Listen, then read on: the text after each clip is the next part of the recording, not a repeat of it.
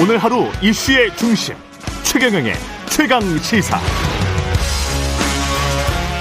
네, 국민의힘 혁신위원회가 어제 첫 회의를 열었고요. 총 15명의 혁신위원단이 처음으로 한자리에 모였습니다. 어떤 이야기가 나왔을지 직접 들어보겠습니다. 국민의힘 최재형 혁신위원회 위원장 나오셨습니다. 안녕하세요. 네, 안녕하십니까. 예. 그 혁신위원회 어제 이제 처음 회의를 열었는데 어떤 이야기들이 나왔고 소감 소감도 좀 말씀을 해 주십시오. 네. 첫 회의를 열었는데. 음, 우리 당이 이제 국민들의 지지를 얻어서 2년 후에 총선에 승리하고 음. 또 그래서 우리 윤석열 정부의 성공적인 국정 그 운영을 우리가 뒷받침해야 된다. 그리고 또 우리 보수의 가치를 어, 지키는 그러한 지속 가능한 정당이 되는 그러한 길이 바로 혁신에 있다라고 생각해서 이제 혁신위원회가 출범이 됐습니다. 예. 혁신위원회의 출범 단계에 이제 출범의 배경이나 또 인적 구성에 관해서 오해들이 많았는데 설왕설래가 있었죠. 예, 오해들이 예. 많았는데 그런 일단 뭐 조직 구성에 관해서는 우리 위원들이 면면을 보면은 이게 뭐 누구의 사조직이다라는 것에 대해서 이제는 뭐 더 이상 그런 말씀들 안 하시는 것 같고요. 음.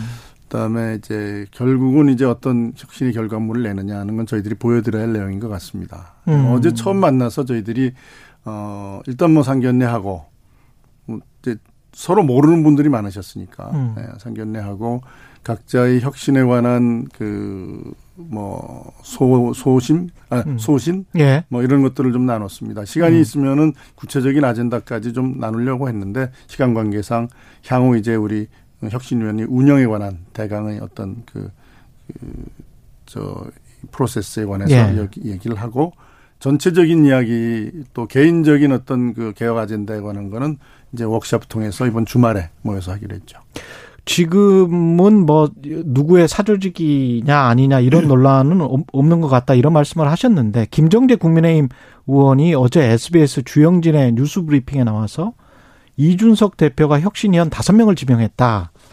그러면서 이제 다시 사조직론을 꺼내 들었단 말이죠. 네네. 그 예. 어제 바로 이제 김정재 의원이 저한테 전화를 했어요. 음. 네. 그래서 통화를 하면서 본인이 뭔가 잘못된 인포메이션을 가지고서 그렇게 얘기했다. 미안하다. 아, 그래요? 어, 그렇게 얘기를 하셨고요. 아. 어, 인적 구성을 보시면 아시겠지만 이준석 대표가 지명한 사람은 저 하나밖에 없습니다. 위원장 한 명? 네, 그렇죠. 나머지 또 일곱 분의 최고위원을 각자 지명하셨고, 음. 그다음에 또 비슷한 수의 일곱 명은 제가 그 추천을 했습니다. 아, 네, 위원장님이 추천했습니다. 그래서 추천하셨군요. 네. 어, 뭐 다시 한번 말씀드리지만 인선 과정에서 어, 이준석 대표가 저에게 어떠한 그 이야기도 한 바 없고, 예. 어, 일곱 명의 제가 추천한 인원은 어, 전적으로 제 책임하에 어, 제가 추천을 했습니다. 그 혁신위원들이 생각하는 혁신은 뭘까요? 그리고 처음에 이 혁신위원회가 띄어질 때가 지방선거에 승리하고 난 바로 직후란 말이죠. 그래서 좀 외부에서 보는 시선은 의아하기는 했어요. 선거에서 승리했는데 무슨 또 혁신, 혁신을 하냐. 혁신위원회까지 만들어서 그 혁신의 핵심이 뭡니까?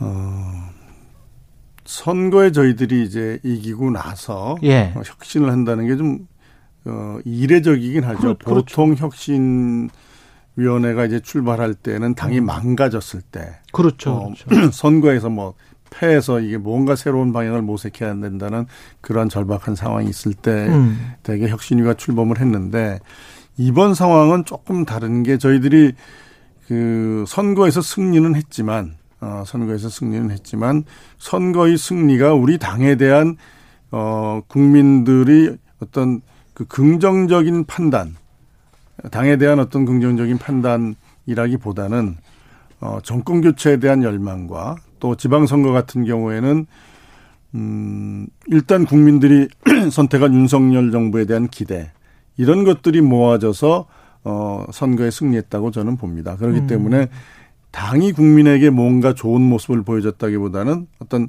이러한 방금 말씀드린 정권 교체나 새 정부에 대한 기대의 반사적인 측면이 많고요. 더군다나 음. 지금 180석이라는 거대 야당과 함께 국정을 운영해야 되는 상황입니다. 그렇다면은 예. 이제는 국민들이 국민의힘 너희 당의 모습을 우리가 어떤지 한번 보겠다라는 국민의 당에 대한 정면 평가가 기다리고 있는 시점입니다.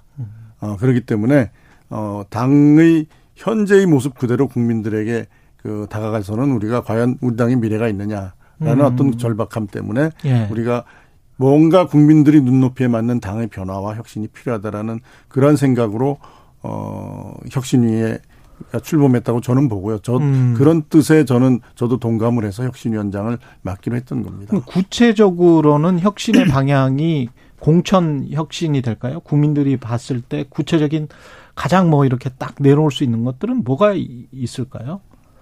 우선 그 공천 문제에 관해서는 아무래도 예. 이제 2년 의 총선에 대해서 어뭐 국민들도 관심이 있으시고 또 이제 해당되는 음. 뭐 여러 분들도 관심이 많으실 겁니다. 근데 공천이라는 거는 제가 그 이제 정당에 처음 들어와서 지방선거 치르면서 이제 공천관리위원회에 관여를 했었는데요.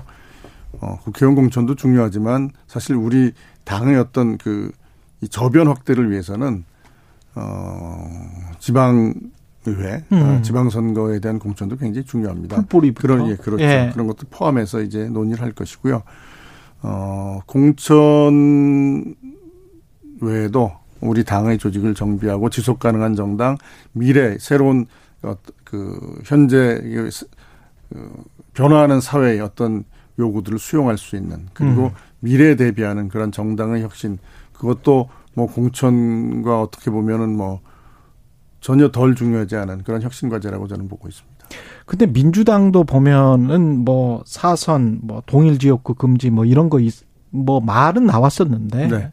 뭐 제대로 실행되는 거는 아직 없고 기득권들의 분명히 반발이 있을 것 같단 말이죠. 그 기득권이라는 거는 결국 힘센 국회의원들, 중진 국회의원들일 텐데 혁신이가 그걸 넘어설 수 있을까요?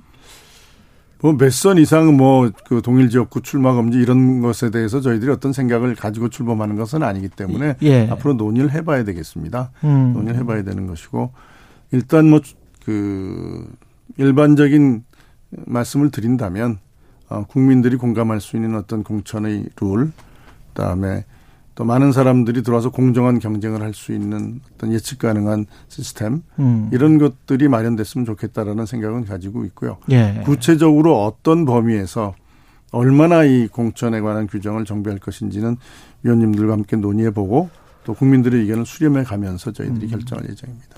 확실히 핵심 의제는 뭐 지방이든 국회의원이든 공천과 관련된 거겠군요. 지금 말씀하시는 거 들어보니까 저희 저는 뭐 혁신이. 여러 가지 혁신의 아젠다 중에 하나라고 보고 있습니다. 그것이 예. 공천 개혁만을 위해서 어, 혁신위를 열었다라는 것은 저는 조금 시각을 좀 달리하고 있습니다. 또 다른 거 그러면 구체적으로 좀 소, 개를 해 주시겠습니까? 그러니까 당의 예. 어떤 조직일 정비가 필요 필요하고요. 우리 음. 당의 정책적인 기능도 지금 많이 약화돼 있어서 그것도 좀 강화될 필요가 있고, 예. 어, 당원들이 당원 중심으로 어, 당원들이 좀 당에 대한 좀 더 적극적인 자세를 가지고서 참여하고 훈련하고 음. 정의화하는 것도 필요합니다. 지금 사실 우리 당원들이 많이 늘었지만 어떻게 보면은 특정 인물을 지지하기 위한 어 그런 그 저 과정에서 어 드러난 당원들이 상당수 있습니다.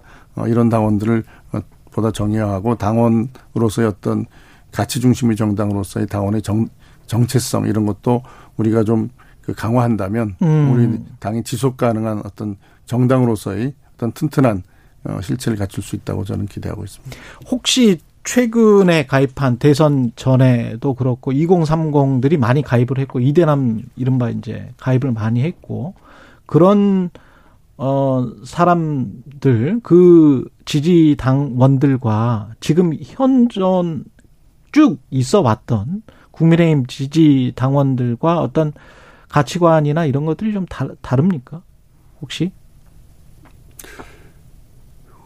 큰 틀에서는 뭐큰 음. 차이는 없다고 저는 생각합니다. 그래요? 예. 예. 다만 이제 젊은이들은 기성세대와는 달리 공정이라는 가치에 대해서 굉장히 민감합니다. 어. 어 그래서 어떤 그 우리 당내 시스템이나 어 어떤 여러 가지 그 당 운영에 있어서의 공정 예. 그리고 예. 당내 활동에 있어서의 어떤 공정과 예측 가능성에 대해서 음. 굉장히 민감하기 때문에 음. 정도의 차이는 좀 있을 거라고 생각합니다만은 음. 보수 정당으로서의 가치에 대해서는 뭐 크게 차이가 있지 않을 차이는 없지 않을까 생각하고 있습니다. 아니 왜 이 질문을 드렸냐면 이준석 대표의 거치 문제, 그다음에 네. 2030의 지지, 그다 뭐 여러 가지가 중앙윤리위원회, 그다음에 혁신이 이게 다 연결돼 있는 거 아닌가? 어떻게 보세요? 정치적으로 제가 너무 보는 걸까요? 저는 이제 혁신위를 운영을 하면서 음. 그런 당내 여러 가지 정치적인 역학관계 뭐 이런 것들이 뭐 언론에 많이 보도가 됩니다만은 예. 거기에 이제 매몰되다 보면 혁신의 중심을 잃기 쉽습니다. 음. 아, 그래서 저는 그러한 당내의 어떤 역학관계나 이런 갈등 관계로부터는 좀 거리를 두고 우리가 혁신의 아젠다에 집중할 생각이고요. 오히려 그런 어 당내 여러 가지 어려운 상황이 어 전개될수록 어 혁신이가 국민들에게 그래도 우리 당이 어떤 밥그릇 싸움, 밥그릇 싸움하는 음. 그러한 정당으로 비춰지는 게 아니라 뭔가 국민들이 눈높이에 맞춰서 새롭게 변화하려고 노력하는 정당이다라는 모습을 보여드리는 게 저는 굉장히 중요하다고 생각합니다. 근데 이제 언론의 관심이 그쪽으로 갈 수밖에 없단 말이죠. 당 대표는 윤리를 앞두고 있고 그다음에 이른바 친윤계라고 하는 대한민국 미래, 혁신 포럼 여기에 60명의 60여 명의 의원들이 집결을 하고 김종인 뭐 안철수까지 왔다. 이게 의원총회 같았다. 뭐 이런 이야기가 나오고 그러면서 이준석 당 대표가 소외되는 것, 이준석 때 친윤계 뭐 어떻게 보세요? 당내에서 혁신위원장으로서는 예. 네. 뭐 당내 뭐 가까운 사람들끼리 모이는 것들은 자연스럽게 생 자연스럽다고 생각합니다만 음. 어제 포럼은 저도 가서 끝까지 김종인 아. 그 대표의 말씀을 들었습니다. 그래서 그렇군요. 어제 모인 사람들이 전부 다 김종인 저 소위 말하는 어떤 정치적인 어떤 그룹 그 그러니까 어제 모인 분들을 전, 전 정치적인 어떤 그룹핑을 하는 것은 저는 뭐 좀 너무 지, 나간다라고 아, 저는 생각을 그래요? 하고 있고요. 예. 어, 김종인 대표의 어떤 그 우리나라의 정치에 대한 어떤 희안이나 탁견 이런 것들을 좀 들으려는 그러한 의원들도 많이 왔었다고 저는 혹시 봅니다. 김종인 전 비대위원장이 뭐라고 이야기를 했습니까? 혁신 위에 관해서 혁신위가 혁신위에 어떻게 관해서 직접적인 말씀은 안 하셨고요. 그래요. 네. 우리나라가 이제 굉장히 어려운 상황이다라는 말씀을 하시고 어려운 상황이다. 네.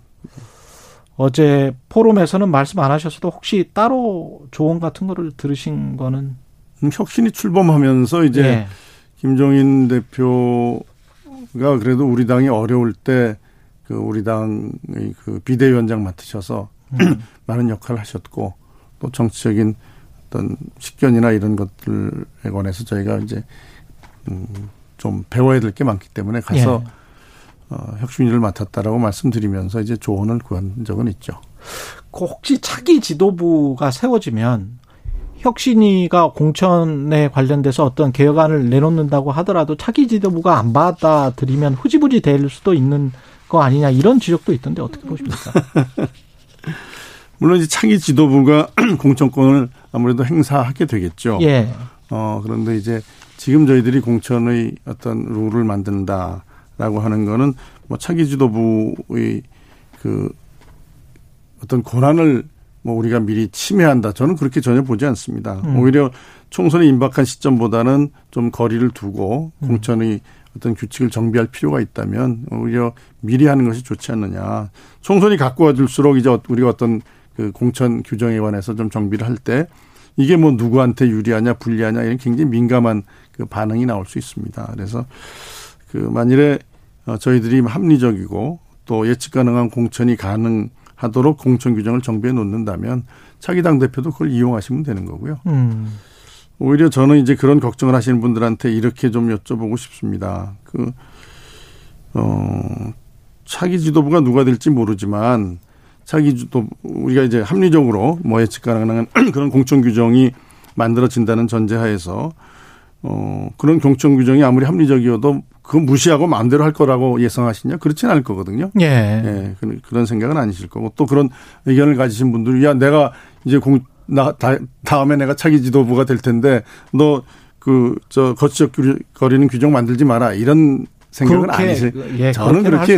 예, 저는 예. 그런 거는 아니라고 보고요. 다만 예. 이제, 어, 이 공천 룰이 지금 어떻게 보면은 정, 공천의, 어, 에 관한 혁신이 어떤 그, 이, 역할이 음. 당내 어떤 갈등의 불씨가 될 수 있지 않냐는 걱정 때문에 그러시는 건데, 예.